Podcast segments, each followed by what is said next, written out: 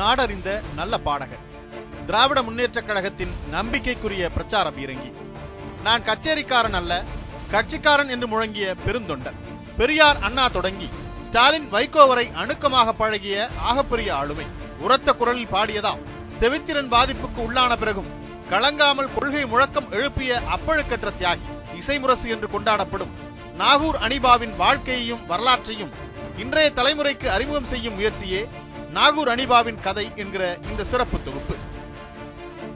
மேடைக்கு முன்னால் தொண்டர்கள் போதுமான அளவிற்கு திரண்டு விட்டார்கள் என்று உறுதியாக தெரிந்து கொண்ட பிறகு மேடைக்கு வருவதுதான் பெரும்பாலான தலைவர்களின் வழக்கம். ஆனால் நான்கைந்து தலைகள் மட்டுமே தெரியும் பொதுக்கூட்ட மைதானத்திற்கு தொண்டர்களையும் பொதுமக்களையும் அலைபோல் அழைத்து வரும் ஆற்றல் வெகு சிலருக்கு மட்டுமே உண்டு. அந்த பட்டியலில் நாகூர் அனிபா முதன்மையானவர். நாகூர் அனிபா தனது கம்பீர குரலால் பேரறிவாளர் பெரியார் என்று பாடினால் அதற்காக ஒரு கூட்டம் திரண்டு வரும். அண்ணா அழைக்கின்றார் என்று பாடத் தொடங்கினான். பெருங்கூட்டம் அணிதிரளும். ஓடி வருகிறான் உதயசூரியன் என்று பாட ஆரம்பித்தான். கரகோஷம் வானை பிளக்கும். அவரது வளர்த்தகடா மார்பில் பாய்ந்ததடாவுக்கு பெரிய ரசிகர் கூட்டமே உண்டு. இவை அனைத்தையும் விட நாகூர் அனிஃபா பாடும் இறைவனிடம் கையேந்துங்கள் பாடலுக்கு ஆன்மீகவாதிகளையும் தாண்டியும் அபிமானிகள் உண்டு. நாகூர் அனிபாவின் குரலை கேட்டு மக்கள் மேடைக்கு முன்னால் திரளுவார்கள். அதன் பிறகு மேடையும் கூட்டமும் தலைவர்கள் வசம். கடமையை முடித்துவிட்ட கம்பீரத்துடன் மேடையிலோ மேடைக்கு எதிரிலோ அமர்ந்து விடுவார் நாகூர் அணிப்பா. ஒரு மேடை இரு மேடை அல்ல. பதினைந்தாயிரத்திற்கும் அதிகமான மேடைகளில் நாகூர் அணிவாவின் காந்த குரல் ஒழித்திருக்கிறது ஆனாலும் நான் கச்சேரிக்காரன் அல்ல கட்சிக்காரன் என்று சொல்வதைத்தான் நாகூர் அணிவா பெருமையும் பெருமிதமும் கொள்வார். உண்மைதான். மேடை பாடகர் இசைக்கலைஞர் என்பதையெல்லாம் தாண்டி கட்சியின் தொண்டனாகவே கடைசி வரை இயங்கியவர் நாகூர் அனிபா திராவிட இயக்க பரிணாம வரிசையான நீதி கட்சி சுயமரியாதை இயக்கம் திராவிடர் கழகம் திராவிட முன்னேற்றக் கழகம் ஆகிய நான்கிலுமே காத்திரமான பங்களிப்பை செய்தவர் நாகூர் அனிப்பா அதன் மூலம் திராவிட இயக்கத்தின் சரித்திர நிகழ்வுகள் அனைத்திற்கும் நேரடி சாட்சியமாக இருந்திருக்கிறார் நாகூர் அனிப்பா திராவிடர் கழகமும் திமுகவும் நடத்தும் மாநாடுகளுக்கென்று பிரத்யேக அடையாளங்கள் உண்டு. அவற்றில் என்எஸ்கே எம்ஜிஆர் எஸ்எஸ்ஆர் போன்ற நடிகர்களின் நாடகங்களும் ஒன்று. அவற்றுக்கு இணையான இன்னொரு அடையாளம் நாகூர் அனிஃபாவின் இசை கச்சேரி. அந்த அடையாளத்தை பெற அவர் கடந்து வந்த பாதை மிகவும் நீளமானது. ராமநாதபுரம் மாவட்டம் வெளிப்பாளையத்தைச் சேர்ந்த முகமது இஸ்மாயில் மரியம் பிவி தம்பதிக்கு ஆயிரத்து தொள்ளாயிரத்து இருபத்தி ஐந்து டிசம்பர் இருபத்தி ஐந்தாம் தேதி என்று பிறந்த மூன்றாவது மகன் இஸ்மாயில் முகமது அனிஃபா. சுருக்கமாகவும் மரியாதையாகவும் இஎம் அனிஃபா என்றே அவரை அழைத்தார்கள். அனிஃபா பாலகனாக இருந்தபோதே அவருடைய குடும்பம் நாகூருக்கு இடம்பெயர்ந்து விட்டது நாகூரில் உள்ள செட்டியார் பள்ளிக்கூடத்தில் தான் ஆரம்ப கல்வி படித்தார் அனீஃபா. பள்ளியில் படிக்கும் போதே அனிஃபாவிற்கு பாடும் வாய்ப்பு வந்துவிட்டது. இஸ்லாமிய மாணவர்கள் மத்தியில் இறைவணக்க பாடலை பாடும் பொறுப்பை அனிஃபாவுக்கு கொடுத்தனர் ஆசிரியர்கள். பள்ளி மேடைதான் அனிஃபாவுக்கு முதல் மேடை. அப்போது அவருக்கு வயது பதினொன்று தான். அனிஃபாவின் குரல் வளம் பலரையும் கவர்ந்து இழுத்தது.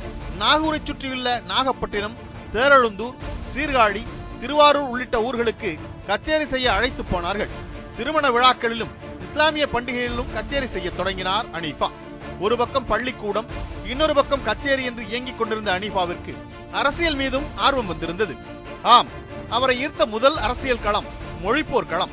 உண்மையில் அனிஃபாவுக்கு அரசியல் ஆர்வம் வந்ததற்கு அவருடைய தந்தை முகமது இஸ்மாயில் தான் காரணம். பெரியாரின் சுயமரியாதை இயக்கத்தின் மீது ஈர்ப்பு கொண்ட அவருக்கு குடியரசு பத்திரிகையை வாங்கி அனுப்புவது அனிஃபாவின் வேலை. அப்படித்தான் அனிஃபாவிற்கு பெரியாரும் குடியரசும் அறிமுகமாகின நீதி கட்சியின் மீது அனிஃபாவுக்கு ஆர்வம் ஏற்பட்டதும் அப்போதுதான். நாகூரில் படித்துக் கொண்டிருந்த அனிஃபாவை திருவாரூருக்கு அனுப்பி வைத்து விட்டார் அவரது தந்தை. அந்த திருவாரூர் கருணாநிதி என்கிற நண்பரை அனிஃபாவுக்கு அறிமுகம் செய்து வைத்தது. அனிஃபாவும் கருணாநிதியும் நண்பருடன் சேர்ந்து பொதுக்கூட்டங்களுக்கு ஏற்பாடு செய்வது வழக்கம். அந்த கூட்டங்களில் பெரியார் கியாபே விஸ்வநாதன் போன்ற தலைவர்கள் பங்கேற்பார்கள். படிப்பு வரவில்லை என்று திருவாரூருக்கு அனுப்பினால் அங்கே அரசியல் வேலை பார்க்கிறாயா என்று கேட்டு அனிஃபாவை நாகூருக்கே திருப்பி அனுப்பிவிட்டார்கள் அவருடைய உறவினர்கள். ஆனால் நாகூரிலும் அவர் அமைதியாக இருக்கவில்லை. அக்கம் பக்கத்து ஊர்களில் நடந்த பொதுக்கூட்டங்களில் பாடுவதற்காக அனிஃபாவை அழைத்து போனார்கள். அந்த சமயத்தில்தான் முதலாம் கட்ட மொழிப்போர் வெடித்திருந்தது. பள்ளிகளில் இந்தியை கட்டாய பாடமாக்கினார் முதல்வர் ராஜாஜி. அதற்கு பெரியார் உள்ளிட்டோரிடமிருந்து பெரிய அளவில் எதிர்ப்பு உருவானது. மாணவர்கள் போராட்டக் களத்திற்கு வந்தனர். அவர்களில் அனிஃபாவும் ஒருவர். ராஜாஜி ஒழிக என்று முழக்கமிட்ட அனிஃபாவை காவல் நிலையத்தில் வைத்து விசாரித்து அனுப்பினர் காவலர்கள். அதுதான் அனிஃபாவின் முதல் போராட்ட களம். கட்சியும் கச்சேரியும் அனிஃபாவுடைய வாழ்க்கையில் பிரிக்க முடியாத அங்கங்களாக மாறின. நீதி கட்சி மேடைகளையும் சுயமரியாதை இயக்க மேடைகளையும் நாகூர் அனிஃபாவின் குரல் நிறைத்தது. பொதுக்கூட்டம் என்றால் நாகூர் அனிஃபாவின் பாட்டு கச்சேரி இடம்பெறுவது எழுதப்படாத விதியாக மாறியது.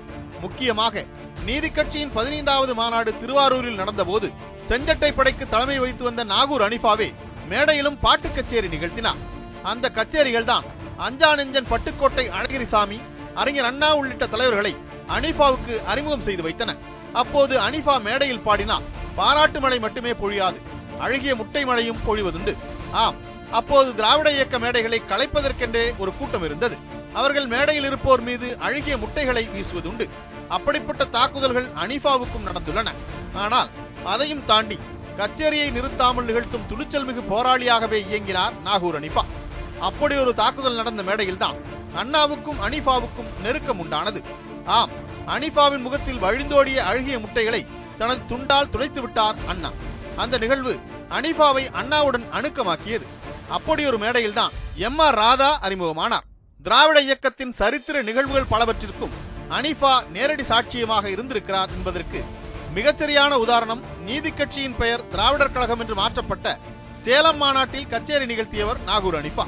அன்று தொடங்கி பல திராவிடர் கழக மேடைகளில் கொள்கை பாடல்களை பாடினார் அனிஃபா.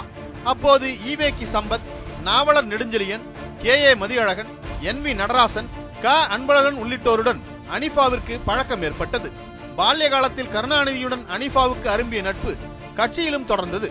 பெரியாருடன் ஏற்பட்ட கருத்து வேறுபாட்டால் திமுகவை அண்ணா தொடங்கிய போது அவருக்கு வாழ்த்து தந்தி அனுப்பிய முதல் நபர் நாகூர் அனிஃபா. திமுகவின் தொடக்க விழா மேடையில் அனிஃபாவின் பாட்டு கச்சேரி நிகழ்த்தப்பட்டது. வெறுமனே கச்சேரிக்காரனாக மட்டுமன்றி நாகூரில் திமுக கிளையை தொடங்கி கட்சிக்காரனாகவும் இயங்கினார் ஹனீஃபா. அண்ணாவின் அழைப்பை ஏற்று மேடைகளில் பாடிய ஹனீஃபா அதே அண்ணாவின் அழைப்பை ஏற்று மேடை நாடகங்களில் நடிக்கவும் செய்தார்.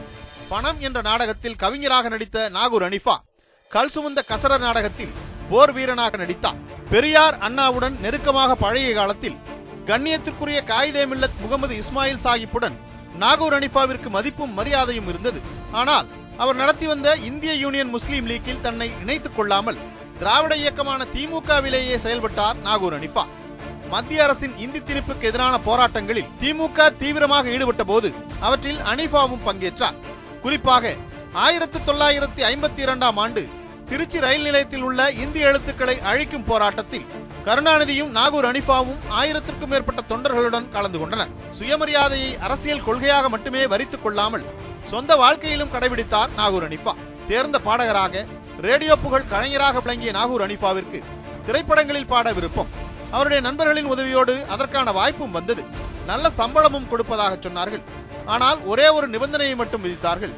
அனிஃபா என்கிற சொந்த பெயரில் பாடாமல் குமார் என்கிற புனைப்பெயரில் பாட வேண்டும் என்பதுதான் அந்த நிபந்தனை. அரிதாக வந்த வாய்ப்புதான் என்றாலும் அதனை அலட்சியமாக நிராகரித்தார் நாகூர் அனிஃபா அதற்கு ஒரே காரணம் அவருக்கு இருந்த சுயமரியாதை. அதே போல சென்னை வானொலி நிலையம் என்பதை சென்னை ஆகாஷ்வாணி என்று அழைத்ததற்கு எதிர்ப்பு தெரிவித்து வானொலியில் பாடுவதை நிறுத்திக் கொண்டார் ரேடியோ புகழ் நாகூர் அனிஃபா அந்த அளவிற்கு கொள்கை பற்றாளராக விளங்கினார் அவர். திமுகவின் மேடைகளில் கச்சேரி நிகழ்த்திய நாகூர் அனிஃபா திமுக சந்தித்த முதல் தேர்தல் களத்திலும் பங்கேற்றார். ஆம் ஆயிரத்தி தொள்ளாயிரத்தி ஐம்பத்தி ஏழு தேர்தலில் நாகப்பட்டினம் சட்டமன்ற தொகுதி திமுக வேட்பாளராக போட்டியிட்டார் நாகூர் அனிஃபா வேட்பாளராக மட்டுமல்லாமல் திமுகவின் பிரச்சார பீரங்கியாகவும் நாகூர் அனிஃபா செயல்பட்டார். ஆனால் அந்த தேர்தலில் அனிஃபா வெற்றி வாய்ப்பை இழந்துவிட்டார் அந்த தேர்தலில் வென்றவர் காங்கிரஸ் வேட்பாளர் சீனிவாசன். இரண்டாம் இடம் பெற்றவர் பிரபல கம்யூனிஸ்ட் தலைவர் ஜீவா என்கிற ப ஜீவானந்தம். தேர்தலில் வெற்றி கிடைக்காவிட்டாலும் சளைக்காமல் கட்சி பணியையும் கச்சேரி பணியையும் தொடர்ச்சியாக நடத்தினார் அனீஃபா திமுகவின் அதிகாரப்பூர்வ சின்னமாக உதயசூரியனை தமிழகம் முழுக்க கொண்டு சேர்க்கும் பெரும்பணியை செய்தவர்களுள் நாகூர் அனிஃபா முக்கியமானவர். ஓடி வருகிறான் உதயசூரியன் என்று நாகூர் அனிஃபா மேடைகளில் முழங்கியது திமுக தொண்டர்களிடம் மட்டுமல்ல சாமானிய மக்கள் மத்தியிலும் உதயசூரியன் சின்னத்தை கொண்டு போய் சேர்த்தது. திமுக நடத்தும் போராட்டங்களில் தலைவர்களும் தொண்டர்களும் விரிவான அளவில் பங்கேற்க வேண்டும் என்று சொன்ன அண்ணா அந்த போராட்டங்களில் பங்கேற்காமல் இருக்க கலைஞர்களுக்கு மட்டுமே விலக்கு அளித்திருந்தார். அதை பயன்படுத்திக் கொண்டு எம்ஜிஆர் உள்ளிட்ட சில நடிகர்கள் போராட்டங்களை தவிர்ப்பதுண்டு. ஆனால் அந்த விளக்கை பயன்படுத்திக் கொள்ள நாகூர் அனிஃபா விரும்பவில்லை. அண்ணா தந்த விளக்கு போராட்டம் என்றால் ஓடி ஒளிய தயாராக இருந்தவர்களுக்கானது. எந்த போராட்டத்தையும் துணிந்து சந்திக்க துடித்த எனக்கு அல்ல என்றார் நாகூர் அனிஃபா. ஆயிரம் அர்த்தங்கள் பொதிந்த எதிர்வினை அது. விலைவாசி உயர்வு எதிர்ப்பு போராட்டம் அரசியல் சட்ட நகலரிப்பு போராட்டம் என்று திமுகவும் அண்ணாவும் அறிவிக்கும் அனைத்து போராட்டங்களிலும் பங்கேற்று சிறை செல்வதை வழக்கமாக்கிக் கொண்டார் நாகூர் அனிஃபா. ஆயிரத்தி தொள்ளாயிரத்து அறுபத்தி ஏழு தேர்தலில் திமுகவின் பிரச்சார பீரங்கியாக பல மேடைகளில் முழங்கினார் நாகூர் அனிஃபா. அழைக்கின்றார் அண்ணா என்று நாகூர் அனிஃபா பாடியது திமுகவிற்கு மிகப்பெரிய பலத்தை கொடுத்தது. தொண்டர்களை முறுக்கேற்றி களப்பணிக்கு அனுப்பி வைத்தது. அந்த தேர்தலில் மிகப்பெரிய வெற்றியை பெற்று ஆட்சியை பிடித்தது திமுக. தமிழ்நாட்டின் முதலமைச்சராக பொறுப்பேற்றார் அண்ணா.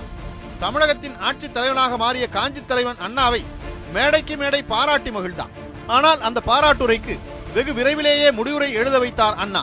ஆம் அற்ப ஆயுளில் அண்ணா மறைந்துவிட எங்கே சென்றாய் அண்ணா? என்று தழுதழுக்கும் குரலில் பாடி அனைவரின் கண்களையும் குளமாக்கினார் நாகூர் அனிஃபா அண்ணாவின் மறைவுக்கு பிறகு தனது பால்யகால நண்பன் கருணாநிதிக்கு துணையாக நின்றார் நாகூர் அனிஃபா உண்மையில் கருணாநிதியின் அரசியல் வாழ்க்கையில் கள்ளக்குடி போராட்டம் திருப்பு முனையை ஏற்படுத்திய நிகழ்வு அதை பெருமைப்படுத்தும் வகையில் கள்ளக்குடி கொண்ட கருணாநிதி வாழ்கவே என்று நாகூர் அனிஃபா பாடியது திமுக தொண்டர்களை உணர்ச்சி வெள்ளத்தில் ஆழ்த்தியது.